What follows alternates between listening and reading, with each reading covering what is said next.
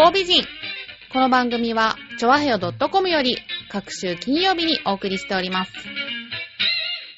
この番組は音楽、美術、スポーツからボランティア、地域活動などジャンルを問わず多方面で活躍するゲストを紹介する番組です。タイトルの八方美人は韓国語では褒め言葉で多才多芸、才色兼備などという意味です。はい、今日のゲストはこの方です。こんばんは。千葉県松戸市でエヴァベリーダンススタジオを経営していますベリーダンサーの後藤ひろみです。はい、よろしくお願いします。よろしくお願いします。後藤ひろみさんのプロフィールをご紹介いたします。はい、エヴァベリーダンススタジオの代表、はい、そして舞踏家であり舞踏家あの舞う方の舞踏にそ、ね、そしてあの武道ですね、はい、武士の武に道の方の武道、はいはい、エヌエイチケー 国際放送センスオブジャパンで俳優としてヒロイン小雪を演じる、はい、にせんごねんどファルケンギャル、にせんななねんど ディーワン イメージガール、はい、これはレースクイーンとはまたちょっと違うんですよね。はい、あのイメージガールというカテゴリーに入ります。うん、レースクイーンっていうと、はい、メインのお仕事はレーサーさんに傘を差して、うん、あのレーサーさんってすごい目が大事なんですよ。照り返しがサーキットは強いので、それから目を守るために実は傘があるんですけど、まあ、知らないレースクイーンさんも多くて、でイメージガールっていうのは、はい、もうそのタイヤだったらタイヤの会社、はい、チームだったらチームのもうイメージキャラクターっていうことなので、タイヤの説明だったりとか車の説明だったりとか、その大会自体の司会進行に携わるお仕事なので、もうちょっと一歩入る。じゃあ結構そういう知識とか、そうですね、暗記もしなきゃいけないですしね。うん、どっちかっていうと、うん、ナレーターよりですよ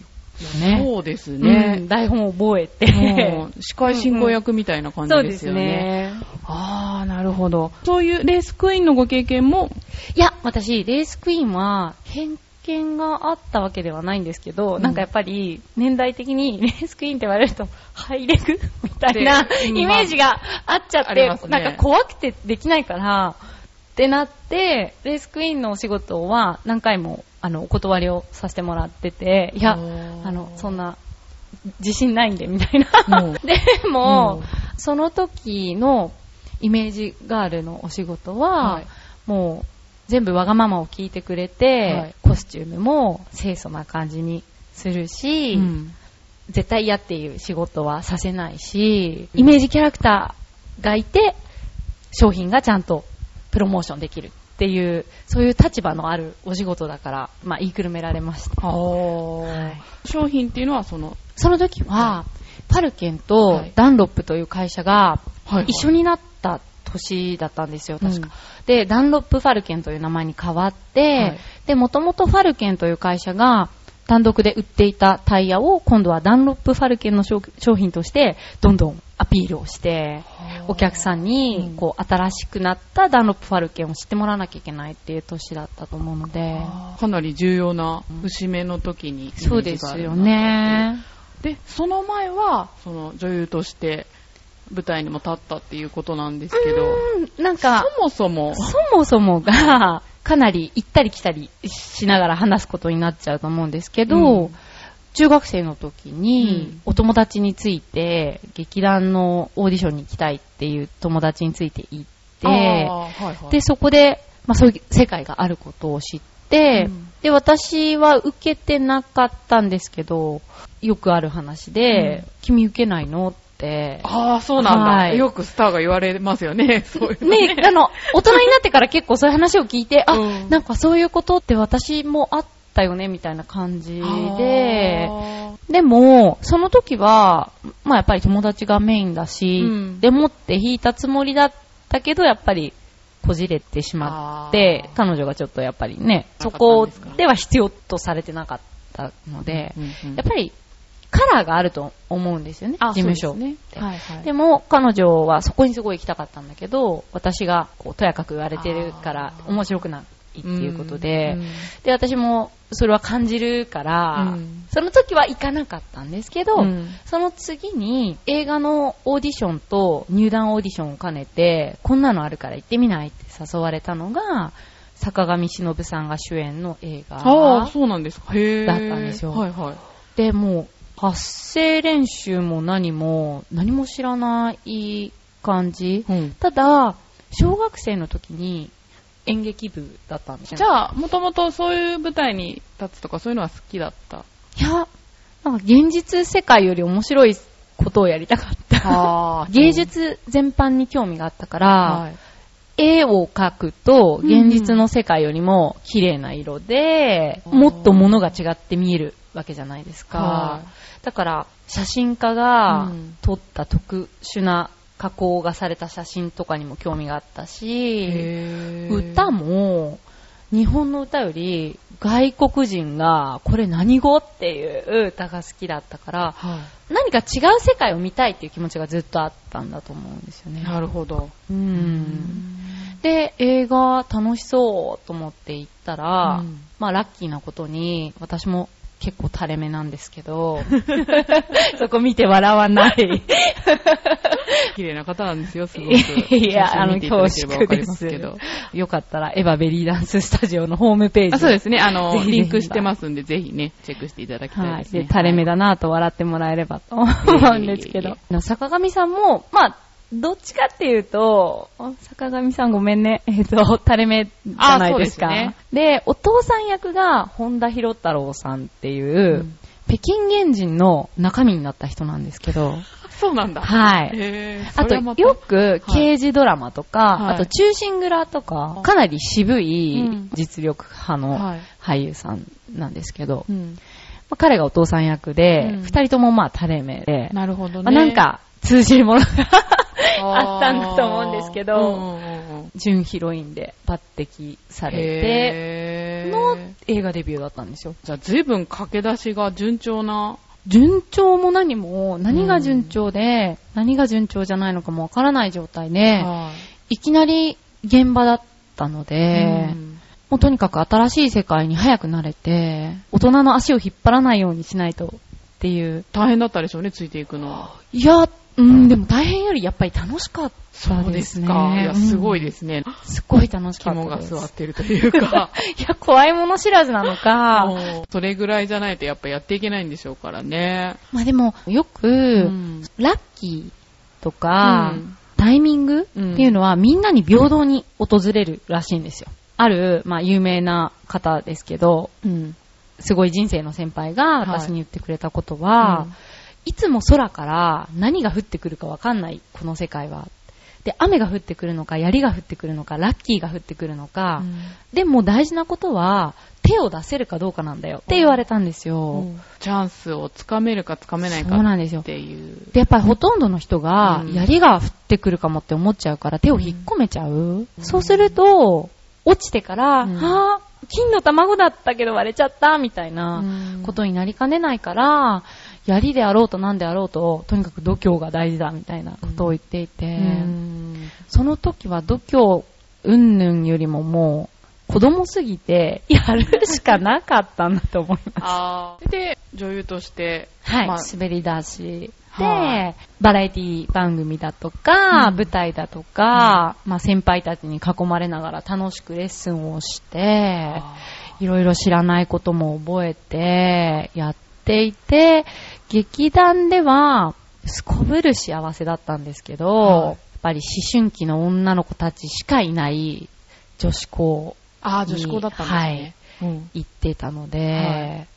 い、なんだあいつと。じゃあでも逆に言えば芸能の世界ではやれてたんだけど、うん、学校の方で。そうですね。ただ学校だけじゃなくて、うちちょっと両親がすっごい古い考え方で、お父さんいつの時代の人っていう家だったので、男の子が欲しい家だったんですね、まず。私が生まれた瞬間、両親ともがっかりみたいな。母はせっかく産んだし、うん、がっかりしてたわけではないんだけれども、うん、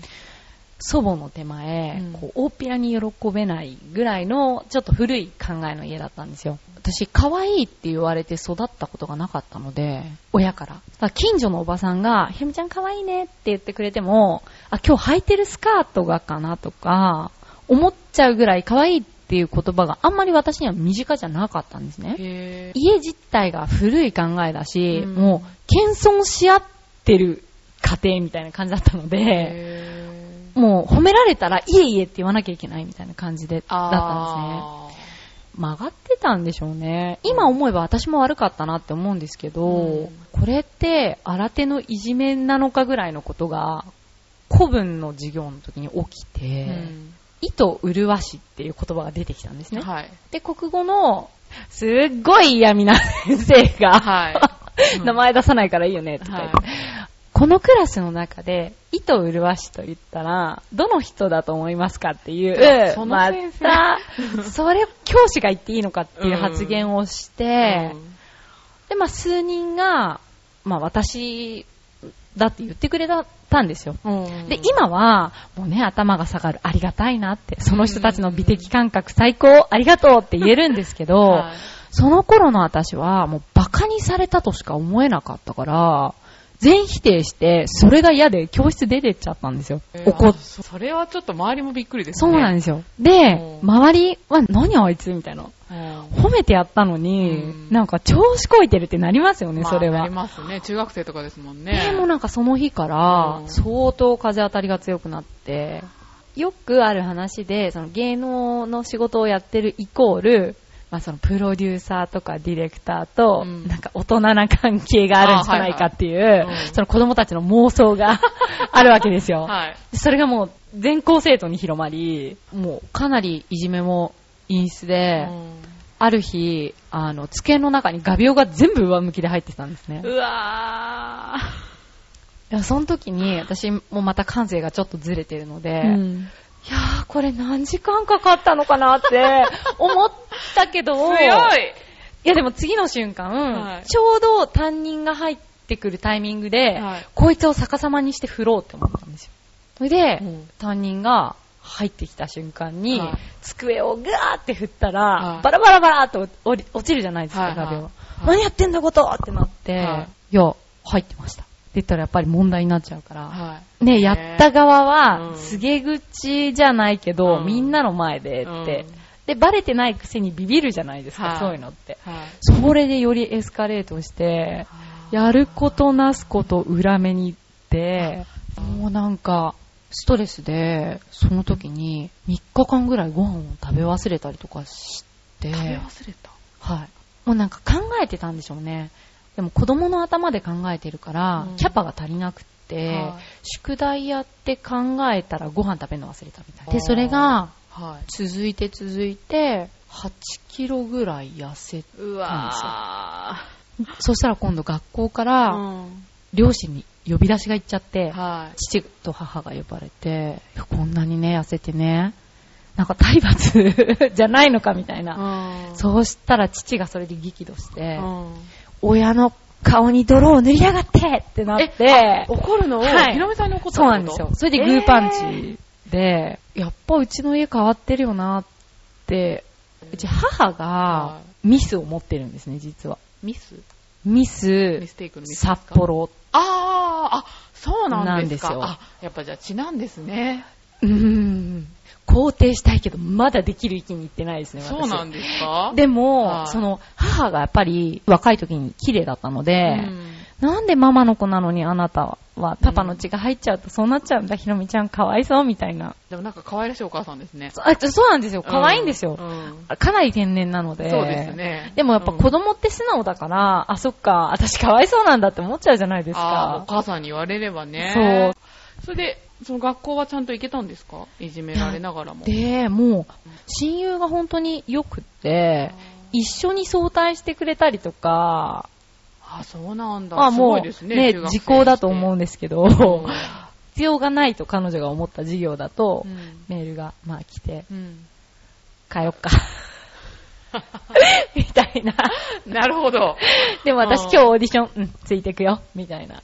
すごいいい子で。で、その子たちが見るに見かねて、うん、美少女コンテストってわかりますか、はいはいはい、国民的美少女コンテスト、うんうん、あれに私を出してくれた。あ、そうなんだ。で、私知らなくてそれ、はい、通知が家に届いて、うん、で、その美少女コンテストというのに彼女たちが応募してくれたおかげで、うん、その一次審査受かりましたよっていうのが来て、うん、それで二次審査行きますかってっていう時に、うん、また私が可愛くないことを言ってしまうというひどいまあ、自分が悪かったんですけど、女優に丸がついていたんですね、うん、応募要項のところで、うん、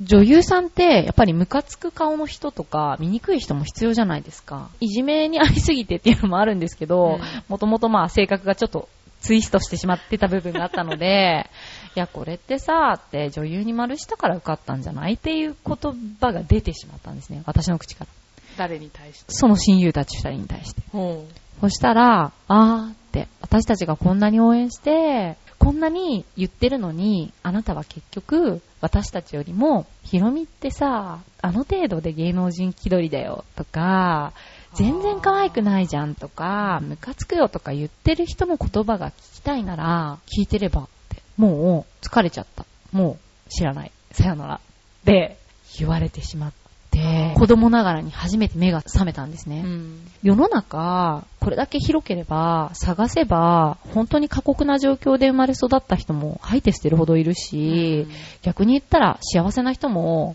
星の数ほどいるわけじゃないですか、うん、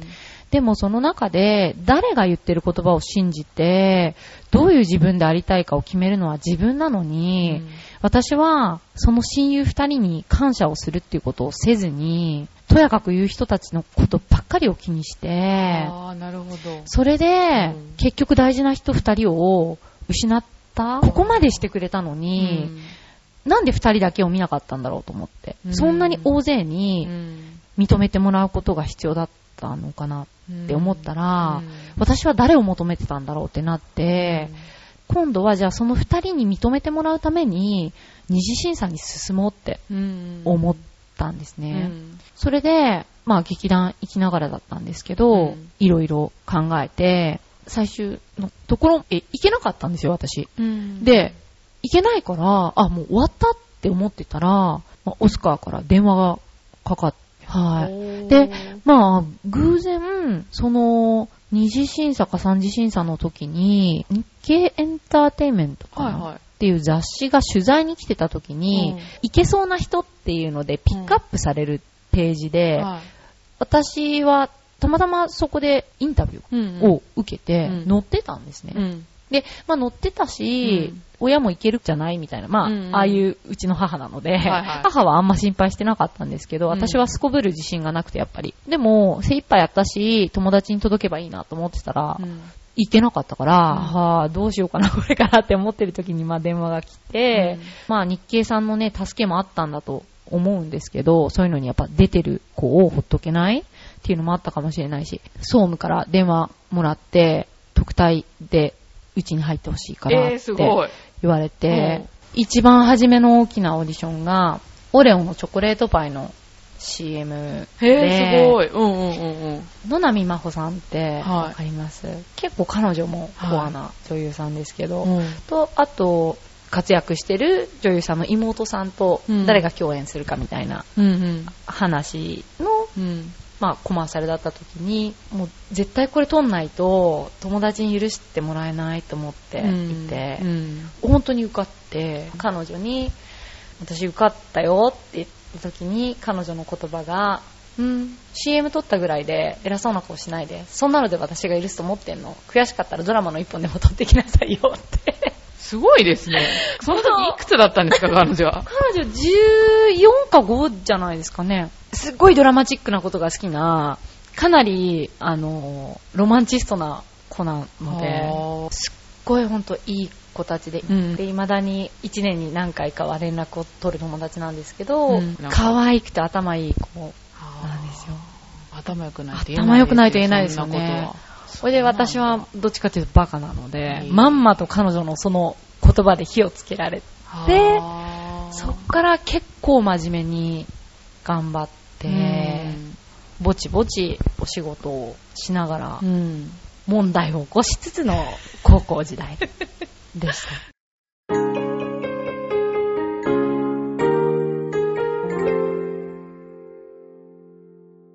芸能活動は友達に背中を押されてというか、芸能の仕事を一度でもしたことあるっていうと、うん、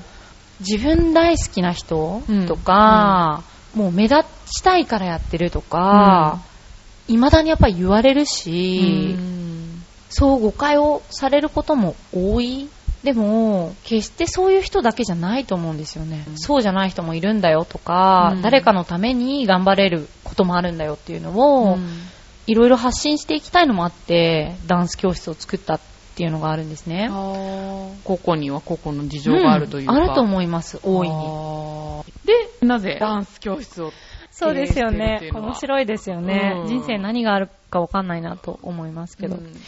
芸能のお仕事のおかげで、うん、踊ったり歌ったりしてる人を見てなんかいいなああいう表現って思って、うん、インドアな、もともと絵描きになりたいっていう時期もあったぐらい、うんうん、絵が好きだったから、うん、やってたけど、でも体をせっかくねもらって生まれてきて、うん、ただ歩いたり座ったりだけじゃなくて、うん、あんなに体で表現できるって勇気ももらえるしエネルギーも感じられるし素晴らしいなと思って、うん、でまあちらっとその高校時代にバンド活動をしたりとか、うん、ちょっとした格闘技を習ってみたりとかはしたんですけど、あ、でもなんか好奇心が旺盛なんですね。旺盛でしたねそれも本当に劇団とかプロダクションのおかげで、うん、いろんな人がいるから、うん、俳優の男の子の中にボクシングやってる子がいたりとか、うん、あとは女優やりながら歌手としてもちゃんと活躍してる方がいたりとか、そういう方がやっぱり周りにいてくれたおかげで、うん、自分にも何か探せば素敵な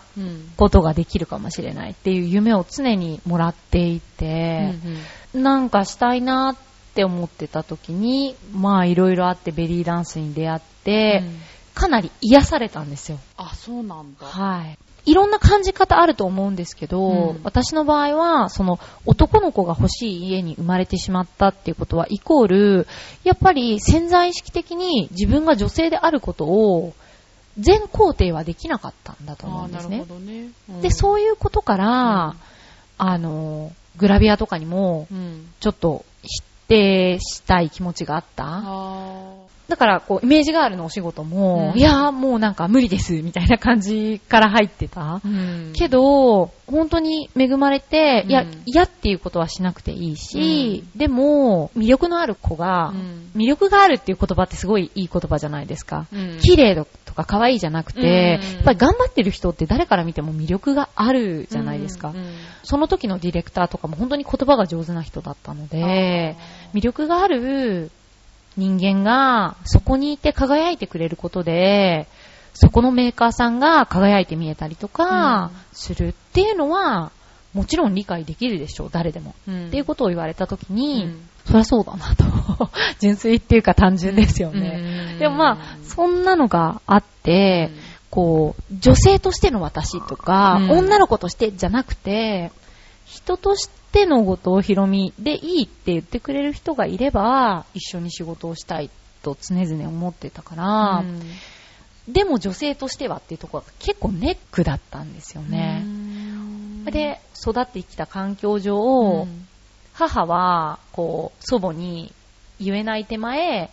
曲がった愛情で私にフリフリの服を着せる、うん、けど父は男の子が欲しいからキャッチボールをする、うん、ってなるとどっち行けばいいかな自分って な, なっちゃうから、うん、なんか男の子といても女の子といてもちょっと居心地が悪かったんですよね。なんか女の子と一緒にいてこんな女臭いことしてたらパパ悲しむかなとか、うん、でも男の子と一緒に遊ぼうとすると、ね、そんなフリフリの服着て、うん、まあ、多分おかしいんじゃないのみたいな、パスカーってめくられる、髪の毛引っ張られるで、うん、でやっぱり男の子が嫌だってやっぱりなって、うん、それがあって女子校に行ったから、うん、なんか女子校に行っても奥手すぎたというか子供すぎて、中学ぐらいからやっぱりね、最近の子は早いから付き合うとかあったんですよ。もう私の時代でもすでにあったけど、うん、付き合ってほしいとか言われると、うん、付き合うって何みたいなあ手つないで、うん、映画館行くんだったら友達でもできるべって私それで十分だから知らないみたいな感じ。あ、まあ中学生じゃね、うん、でも高校生になってもそうだったんですよ。ああ、そうなんだ、うんうん、でなんか怖い、その違いを歴然とさせられるのが怖かったから、うん、なんかだからこそこう自分がすごい女の子なんだよ私っていうのを出すのも、うん、なんかパパパががっかりするかなとか怖さというかがあって、うん、あとは弱くなっちゃうんじゃないかと思ってたんですね、自分が。あ、女である部分を前面に出すことによってで、うん、あのいじめにやっぱりあった時も、うん、女の子ってきっとそういうとこあるからしょうがないっていうのが私の言い訳だったんですよ、うん、みんなを許す方法だったんですね、うん、だってあの子たち女の子だから、うん、女の子は弱くて可愛くて、うん、自分大好きで、うん、嫉妬しやすい、うん、男って大変だよなとか自分の心の中で思いながら、うん、ああでも女の子だからしょうがないんだよ、許してあげなきゃいけないんだよっていう言い訳を自分も女の子なのにしてたので、なんかグラビアとかやっちゃって私も女の子ですって言った瞬間に自分の作り上げてきた均衡を保った世界が壊れる気もしたしっていうで、まあひょんなことから恋愛をすることになって完全な失恋じゃなかったんですけど、自分にとっては理不尽な出来事が起きた時にブラジル人の留学生だった、うん、私よりここのつぐらい年上の女の子が、結構ラテンの女の子って、うん、女の子で生まれてきたことが誇りっていうところがあるんですよ。へー。すっごい可愛いし、うん、アピールもうまいし、うん、もうなんかずるいって感じなんですけど、うん、彼女に片言の日本語で、うん、ひらみちゃん You are so cute だけどちょっとセクシーじゃないのって言われて、うんセクシーってどういうことってなったわけですよ。そしたら、うん、日本の女の子はみんなすごい可愛いよね。でも全然セクシーじゃないから男の人それ元気になれないって言われて、へー子供の私にしてみたら、うん、なんのこっちゃって感じだったんですよ。うん、でも彼女はなんかバービードールのように、うん、みんな爪の先まで綺麗にしても、うん、結局だらしないと思われたくないとか、うん、あの女性に勝ちたいとかで、うん、なんか女性同士で比べ合って、うん、男性には全然アピールできてない、うん、がバカみたいと。へー。彼女はもうそういう哲学の持ち主だったので、うんうん、で私は女性に生まれてきて嬉しいし、うん、女性は素晴らしい母性もあって優しさもあって美しい生き物で、それを知らないから日本の女の子は棒のように細くなって全然魅力もないしかわいそうって言っていて、新しいってそうですね思ったんですよ、うんうん、ねやっぱモデルは細くてなんぼぐらいな感じだったから、ね、服がね見栄えよく見えるってなったら、うん、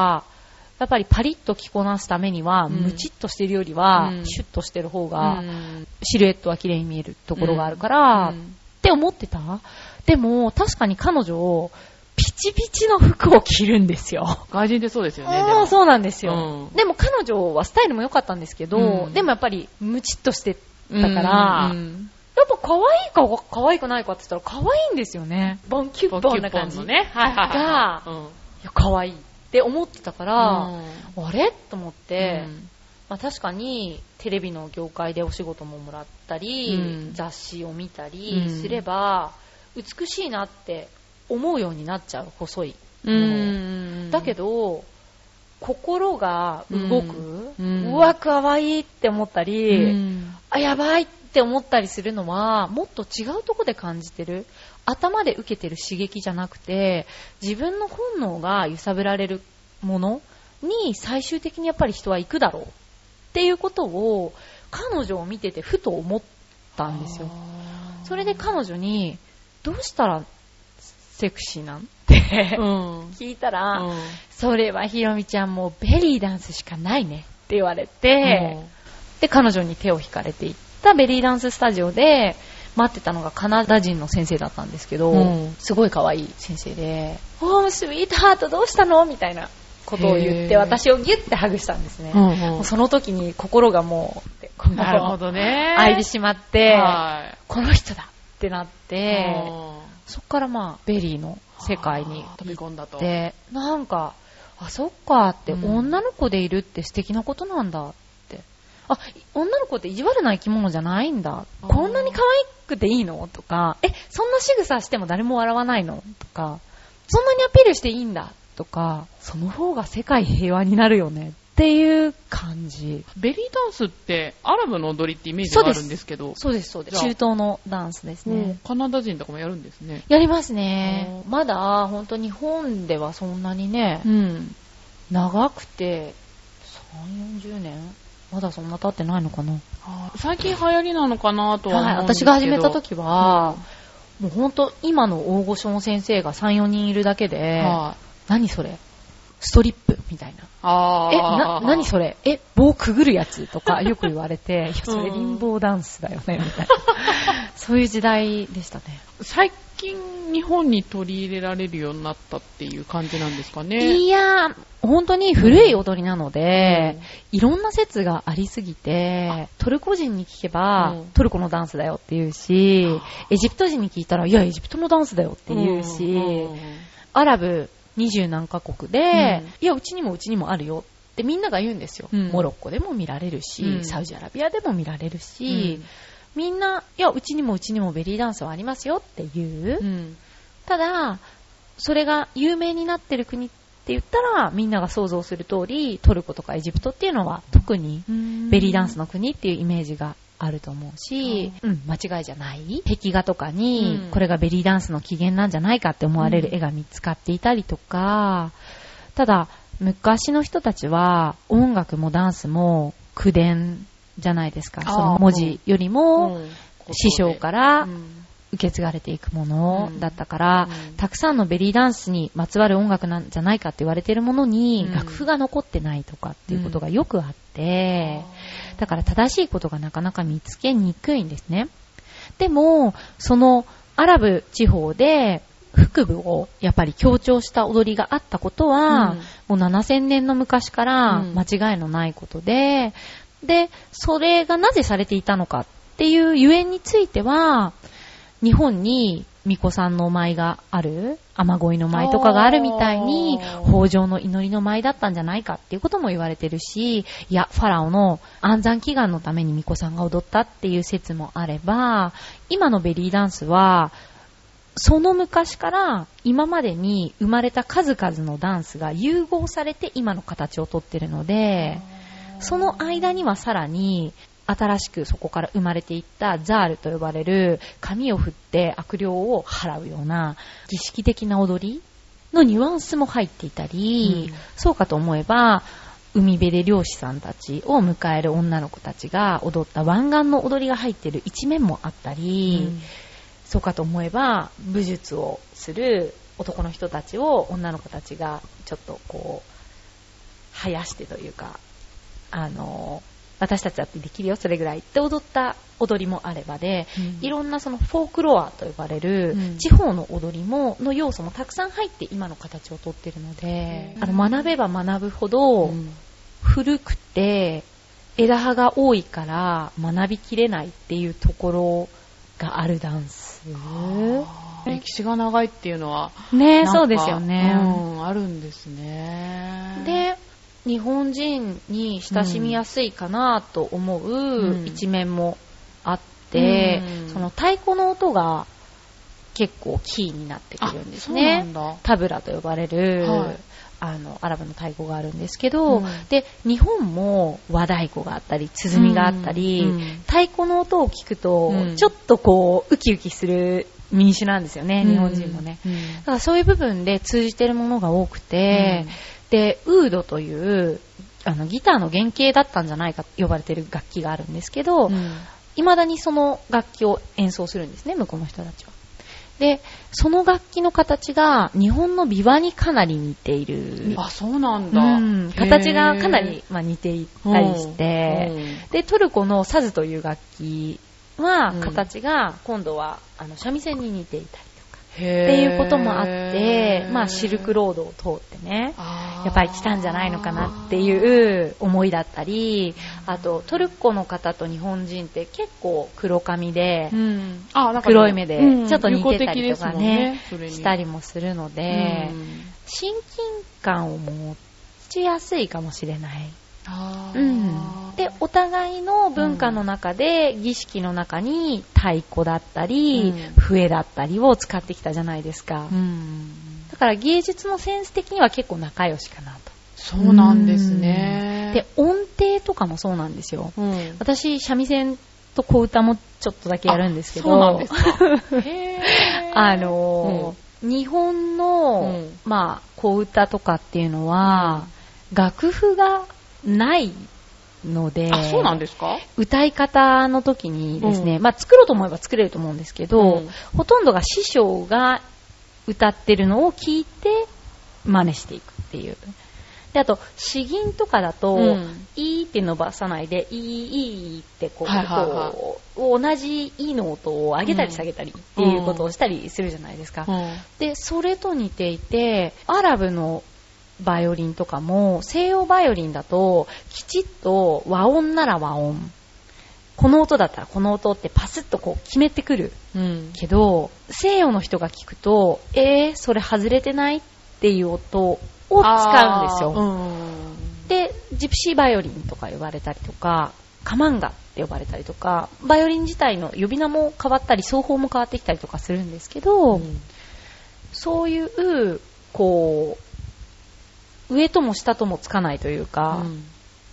ちょっと変わった音色、うん、でも人が歌ってるかのように聞こえる情緒的な音色を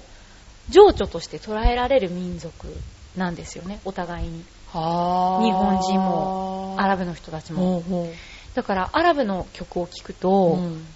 演歌っぽいんです。あ、そうなんですか。はい。へー。だから音楽的なセンスとかも、うん、結構多分通じてるから親しみやすかったっていうのも私にはあったと思うし、今ベリーダンスにハマってる人たちにとってもそれはあるかもしれない。あ、そうなんですか。なんか意外ですね。ね、すごい遠い文化のように感じますけど、うんうん、まあ、宗教観とかも似てると思いますよ。あ、そうなんですか、うん、今の日本では、うん、あまり信仰っていうのがあまり日本には、まあ、ないって言ったらね、今、うん、せっかく何かを信仰されている方たちに偏見になったら申し訳ないから、うん、ないっていうわけではないけれども、うん、あまり聞かないいい方が多いかな。そうですね、うんうん、なんか私はすごい経験ななんとか今日でとかっていう人はあまり聞かないから、うん、私の周りではね、うん、で私自身も神様はいるかもしれないけど、うん、わからない、うん、存在なんですよ、うんうん、ただ昔の日本人って、うん、よく時代劇とかで、うん、お天道さんが見てるぜって言うじゃないですか、はいはいはい、お天道さんが見てるっていうのは、うん、日本人にもともとある道徳的な感覚、うん、誰が見てるからじゃなくて、まあ、自然崇拝みたいな感じですよね、うん、自分たちの想像もつかないこう、うん、大きな何かね、うん、太陽だったりとか、うん、山だったりとかっていうのが見てるから、うん、私たちは人として間違えたことはしないでいようよっていうのが、うん、私は結構好きなんですよ、うんうん、だから聖書にどう書いてあるからとか、誰がなんて言ったからっていうよりも、多分人はみんな本当は知ってる、ちゃんと聞けば、うん、だからそうやってお天道さんが見てるからそんなことしちゃいけないんだよっていう言葉があったりしたのかなと思っていて、うん、で、もともとエジプトも今はイスラム教国家ですけど、うん、太陽神ラーっていう古いピラミッドの時代のその神様がいて、うん、太陽っていうのが神様だったりとか、うん、なんだろうな、私も全然詳しくはないんですけど、うん、ホルスっていう鷹の神様がいたりとか、うん、なんかやっぱりそういう自然界にあるものが神様だったりした時代があったり、あと日本の最高神が一応アマテラス大神って言われてるじゃないですか、うん、で、えっとイシス、イシス神というやっぱり女性の神様が一番っていうのが元々のエジプトの古い宗教、うん、だから、うん、そういうところで女性がの神様が一番上にいたりとか、うん、その神様の中に神話がたくさんあったりとかっていうのが、うん、日本の神様も結構ファンキーじゃないですか。イザナギとかイザナミとか、はいはい、なんか子供を火の中で産んだとか、うん、なんかなんやかんやね、すごいな神様みたいな、ね、ファンキーだなってどう受け止めればいいのか分かんないのが多いですよね。でもまあ、うん、そういう神話的なものが、うん、まあアラブにもでっていうところでテロとかね、一時はあったから、アラブっていう国は怖い国なんじゃないかっていうイメージがやっぱりみんなの中にあって、アラブ人といえばテロみたいな、なんかね、ちょっと悪い人みたいなイメージが多分あったと思くし、うん、私もちょっと怖いと思ってた時もあった、うん、だけど実際に行ってみたら、うん、とっても道徳的な人たちなんですよ。信仰というものが心にある人たちなので、根付いてるから、うん、なんか、うん、もう何かあってもアッラーのおもおぼし飯だからとかで、笑っちゃう話で私、うん、エジプトに行った時に、うん、クレジットカードが使えなくなって、うん、ごひゃくえんしかないっていう、うん、もうかなり崖っぷちに立たされたことがあったんですね、はいはい、エーティーエム の前で呆然となって、うん、何回もカードを入れて、うん、カードいっかい飲まれかけて、うん、もっと真っ青みたいなのを遠くから見てたおばさんが、うん、普通のアラブ人はあんまり英語が話せないんですけど、うん、彼女は片言で、うん、まあ、私に英語でどうしたのと、うん、で、いやマシンが使えなくて、うん、あといつかかんあるのにお金がないって言ったら、うん、私の手を引いて、うん、サンドイッチスタンドに行って、うん、もうにさんこいっかいで食べきれないぐらいの量を買ってくれたんですね、うんうん、これを持ってホテルに帰ってどうにかしなさい、うん、なんか私のイメージの中では貧しい国って聞いてたし、うん、日本人と思ったらたかられるから気をつけてとか、うん、すっごい悪いイメージのことばっかり言われてた、うん、なのに大丈夫だからってアラーがついてるからって言ってくれて、ホテルの前でバイバイしたときに、えー、いい国じゃんって。いや、すごいですね。そんなことがあるんですね。あります。なんかその時の旅は、まだまだミラクルが続いて、で私コンテストに応募してたんですよ、うん、その大会に出るために行ってたので、うん、あ、ベリーダンスの、うん、へー、なんか大会というよりもワークショップを、うん、あの、うん、名だたるマスターティーチャーにやっぱ習いたいなって、あ、そうそうそうそう、うん、それで行ってたんですね、うん、で、あのワークショップのお金は先に払ってしまってたので、うん、授業は受けられるし、うん、でもご飯と衣装をどうしようっていうところで、うん、衣装がないとコンテストに出れない、うん、っていうところだったんですよ、はいはい、でコンテストにエントリーのお金は払ってたんですよ、うん、だけど、うん、ね、衣装ないからレッスン着で出るかなと思って、うんうん、でそんなことを考えながら翌朝ホテルのブッフェ、朝朝食だけついてるから行って、はいはい、それで、あーでもな、このパンがあったら昼も夜も助かるなと思ってたら、うん、やっぱり日本人だから、うん、ある種ナンパみたいのももちろんあるんですよ。あー、なるほどね。で、日本人、うん、日本人、うんうん、なんか可愛いねとか、うんうん、やっぱ言われる、うん、で私アラビア語も、まあ、好きだからちょっとだけやっていて、うん、もう本当にちょっとですよ、うん、挨拶程度、うん、ちょっと頑張って話してみようと思って言ったらすごい喜んでくれて、はいはいはい、で彼も英語ができて、うん、で言ってみようと思って、実は、うん、カードが昨日使えなくて、うん、これこれこうで、うん、昨日と今日のお昼の分はおばさんがサンドイッチ買ってくれたからあるけど、うん、多分お腹すくと思うし、うん、この卵と、うん、ゆで卵があったから、うん、このパンといっこずつもらっててもいいかなって聞いたんですよ、うん、そうしたら、うん、袋を持ってきて、うん、ゆで卵みっつぐらいとパンみっつぐらいと入れて、全部持ってけと。なんてあったかい国なんだと思って。まあね、体格いい人は朝からみっつぐらい食べるじゃないですか、うん、あ、まあね、うん、でもなんか私申し訳ない気持ちでいっぱいで、ででもそうやってね、うん、してくれたのを冷蔵庫に、うん、入れておいて、うん、それで上をしのぎ、うん、でその日の昼に一番偉いアイダヌールという、今も私たちに教えてくれてるとても偉大な先生なんですけど、はいはい、彼女が会の中ではかなり権力があった先生なので、うん、その先生に相談するしかないと思って、うん、先生、実は私日本から来て、うん、エントリーのお金は払ったけど、うん、衣装をこっちでお金を下ろして買おうと思ってたのに、うん、カードが使えなくて、うん、お金が今これしかなくて、うん、衣装が買えないんですけど、うん、せっかく来たからには出てみたいから、うん、レッスン着で出てもいいですかって、うん、迷惑じゃなかったらお願いしますって言ったら、うん、コンテストの当日に、うん、そんなかわいそうなことをさせられるわけないでしょって言われて、うん、彼女がプロデュースをしている衣装のお店も、うん、フェスティバルの間だけはホテルに入ってたんですよ。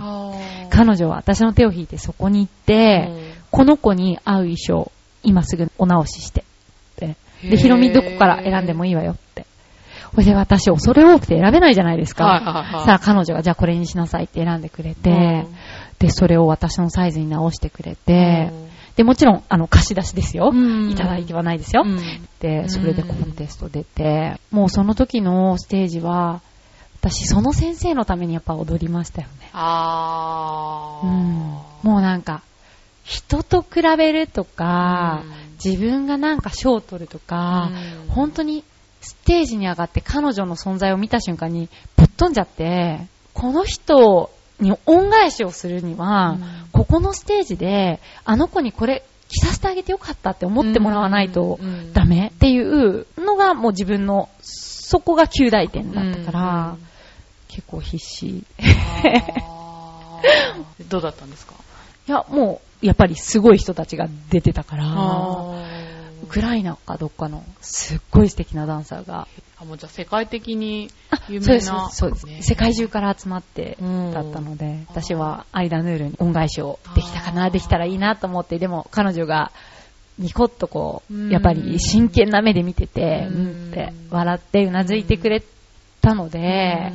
あもう私にとってはこれが最高の表彰状かなって思って。プロだからね、うん、今はもうそれじゃダメだと思うんですけど、その時はね、まだそれが自分にとっては表彰状だと思ってもらって帰ってきて。すごいいい体験をされましたね。楽しかったし、なかなか普通じゃ経験できない。ねえ、ですよね。ね、アラブって遠い国のように感じますけど、こうやってお話聞くとかなり感覚的は近いかもしれない、住みやすいかもと思います。あ、そうですか。なんかちょっとアラブに興味が出てきました。ね、遊びにぜひ行ってみてください。あ、本当ですね。うん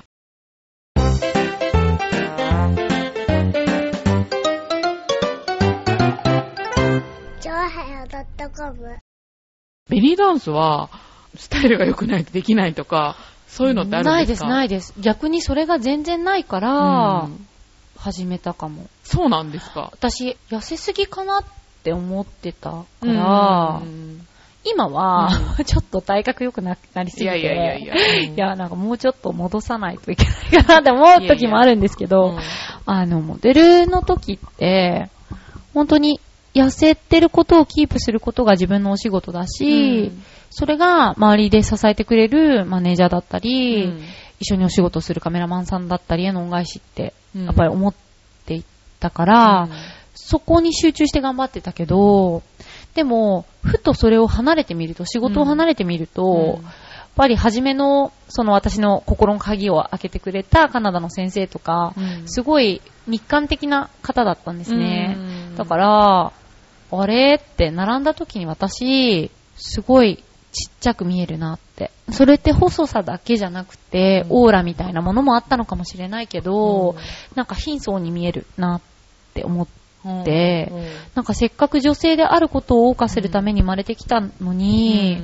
なんかこうお尻を横にずらした時にスライドした時にプルンって震えるお肉もない体がつまらないって思って、うん、なんかすっごい痩せてる女の子も、うん、一生懸命寄せてあげて谷間を作ったりするじゃないですか、はいはいはいはい、でも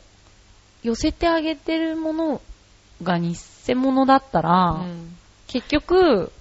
なんていうんだろ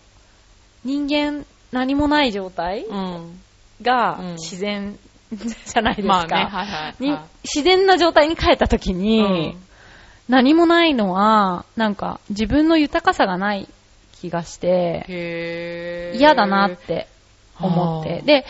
おかげさまで、うん、無事母が結構まあ私を貧乳って呼ぶぐらいかなりあのボンな人なので、はい、あの細い時からそんなに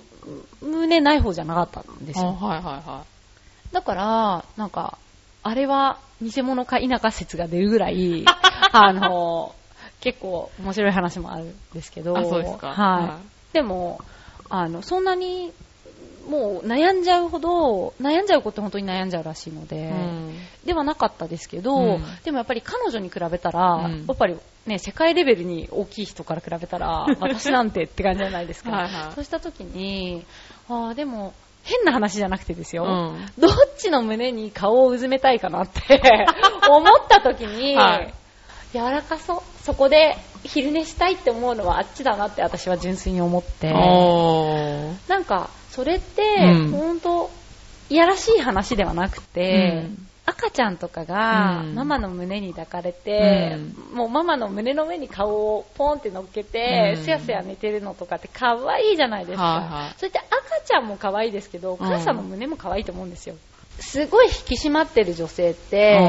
うん、美しいとは思いますよ、うん、だけどちょっとぽっちゃりしてる子って、うん、女の子らしいな、可愛いなってやっぱり思うから、うーん、そうした時に、うん、なんかその可愛らしさ、うん、隙がない美しさ、うん、洗練された綺麗さっていうものと、うん、癒され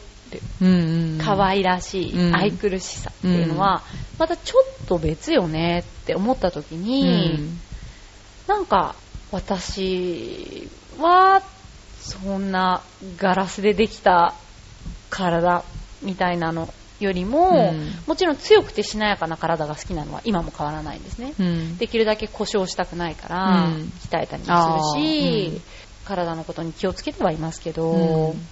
でも最近の妊婦さんとか、うん、もう痩せすぎで子供に栄養がいかないから、うん、未熟児が多かったり、 あ, あとやっぱり アイキュー にそれが現れてしまったりっていうことがあるっていうのを、うん、産婦人科の友達とかから聞いた時に、うん、やっぱり女性の体はいろんな意味で豊かな方がいいんだなと。なるほど、うん、あ、じゃあダンスをやるようになってそういう風に思ったってことですか。そうですね、ダンスをやるように、ま、でももともと自分大好きだったら、うん、自分が基準になるじゃないですか、うん、物差しの、うん、だから私よりふくよか、私より細いっていう考えになりますけど、うん、私の場合は自分が曖昧だったので、うん、自分っていうのが物差しなんじゃなくて、うん、周りにどういう人がいるかっていうのを常にフラットに見てたから、うん、私は両方とも綺麗なのになって思って、もう棒みたいに細い子でも、うん、彼女に似合ってたら可愛いじゃないですか。あ、うん、で、うん、本当にこれ私未だに生徒さんにも言うんですけど、うん、まあ、女性だけじゃなくて男性もそうなんだと思いますけど、うん、女性は特にお花みたいなものだと思ってほしいって言っていて、うん、チューリップがバラみたいにバーって咲いてたら、うん、可愛くないと思いません？あ、はいはいはい、つぼんで咲いてるから可愛いじゃないですか、うん、ってで、でもバラがいつまで経ってもつぼみだったら早く咲けよって思いますよね、うんうん、なんかそれと同じで個体差があって美しいっていうのを、うん、今の世の中ってすごい平均化しようとしてますよね、まあ、日本人の差がっていうのもあるかもしれないです、ね、いやでも、うん、世界的に見てですよ、うん、やっぱりね、世界的に有名なベリーダンサーとかも、うん、どんどんプラスティックサージェリーをして、うん、サイボーグのようになっていく。あ、そうですか。もう私の中では完全マイケル化現象なんですけど。そうなのか、ね、マイケルの精神を受け継いでくれるのはいいんですけど、うん、マイケルのなんか辛かった部分はみんな真似しなくていいんじゃないかと思っていて、うん、もちろん手を加えることがなければ、うん、心がすごい辛くて、でもそれをちょっとしただけで本当に幸せになれるって自分で確信できてるんだったら、うん、技術が上がってきてるからいいと思うけど、うん、でも結構いろんな人がそこまで考えないで流されてる気がしてて、なんかもっと自分をちゃんと見てあげれば、うん、本当に素晴らしいのに無理して誰かになろうとしたりとか、うん、誰かの真似をしようとしたりとか、うん、なんか辛いじゃないかなって。まあ辛いでしょうね。で、私自身が女なのに、うん、女でいることをやっぱり認めない時期は超辛かったんですよ、うん、私はね、なんかそういう障害のある人にはすごい申し訳ないけど、うん、女性が好きなわけでもないし、うん、完全女なのに、うん、なんかこう女の子か、なんで男の子生まれたなかったのかしらねっていう、うん、その祖母の言葉とか、うん、両親の言葉から、うん、なんかいけないことなのかなって勘違いしちゃって、うん、すごい辛いって思っちゃった時代があったから、うん、なんかそれって別に男性になろうとしたわけではないですけど、うん、争いようがないんですよ、男と女って全然違うものだから、はいはい、なのにそれをなんとかしなきゃとか思った時期は本当に辛くて、それって心の手術みたいなもんじゃないですか。